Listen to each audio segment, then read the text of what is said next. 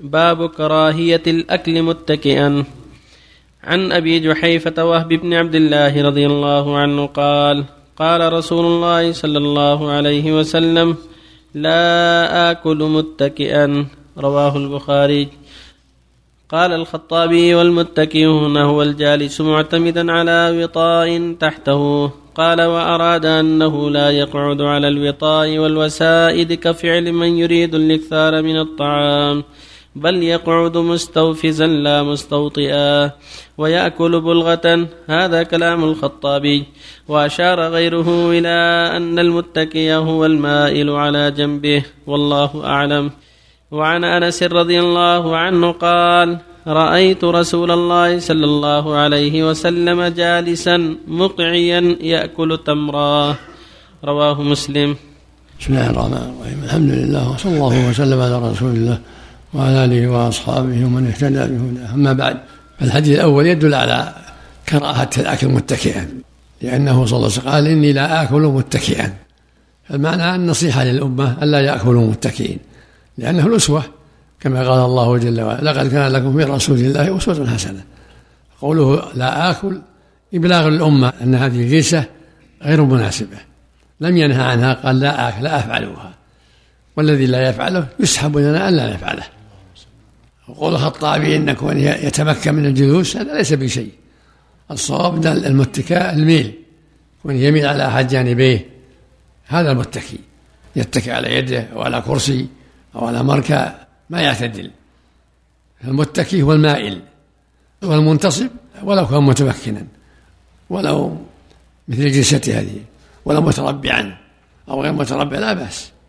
لكن إذا كان متكئ على أحد جنبيه هذا المتكئ. والحديث يقول صلى الله عليه وسلم ألا أنبئكم بأكبر الكبائر. قلنا بلى يا رسول الله. قال الإشراك بالله وعقول الوالدين وكان متكئا فجلس. وكان متكئا فجلس. فقال ألا وقول الزور فدل على أن المتكئ ليس بجالس منتصب. كان متكئ على أحد جانبيه فلما أراد أن يحذر الزور انتصب. وقال ألا وقول الزور ألا شهادة الزور. والحديث ثاني يدل على أن لا بأس يأكله مقعي على ركبتيه. لا بأس. يجلس على ركبته مقعي يأكل. لا بأس. أو يجلس مفترش أو متورك. كل هذا لا حرج فيه. المكروه الجلسة التي فيها اتكاء. أما إذا جلس مفترشا أو متوركا أو مقعيا فلا حرج في ذلك. صلى الله عليك يا شيخ. الاعتماد على اليد هل يعتبر من الاتكاء يا شيخ؟ نعم هكذا. هذا يعتبر هذا اتكاء نعم. أو على كرسي أو على مركب أو جدار. لكن السنة يا شيخ الانتصاب والارتعاش هكذا منتصب هكذا. منتصب سواء متربع أو غير متربع. الرجل اليمنى ما ترفع عكس القضاء ما هو بلزوم ما هو بلزوم. لو جلس مفترش ما في بأس. من جلس متربعا احسن الله عليك. مثل هذا لا بأس. ما فيها شيء. أو جلس على رجله اليسرى ونصب اليمنى. من قال إن التربع يا شيخ يعني يجعل الإنسان يأكل أكثر. لا هذا كلام الخطابي ليس عليه دليل. ولا يسمى متكئ.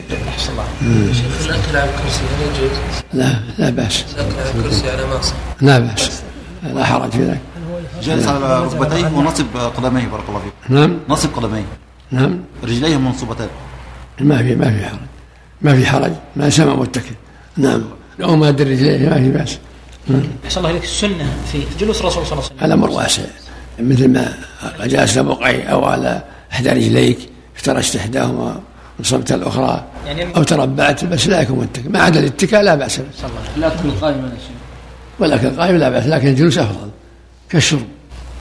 هل يجوز للداعي أن يقول الناس كونوا شحاذين مع الله كونوا طماعين فيما عند الله؟ كونوا شحاذين فيما عند الله. شحاذين مع الله طماعين فيما عنده يعبر بعبارات أحسن. يكون ادعوا الله أكثر من الدعاء. يسالوا الله. آه، التعبير. أما إذا كانوا ما يفهمون الدعاء يقول شحال ما في بس لا بأس. إذا كان هذا أفهم لهم. نعم. يا شيخ بالنسبة للكراهة كراهة التحريم وكراهة إيش؟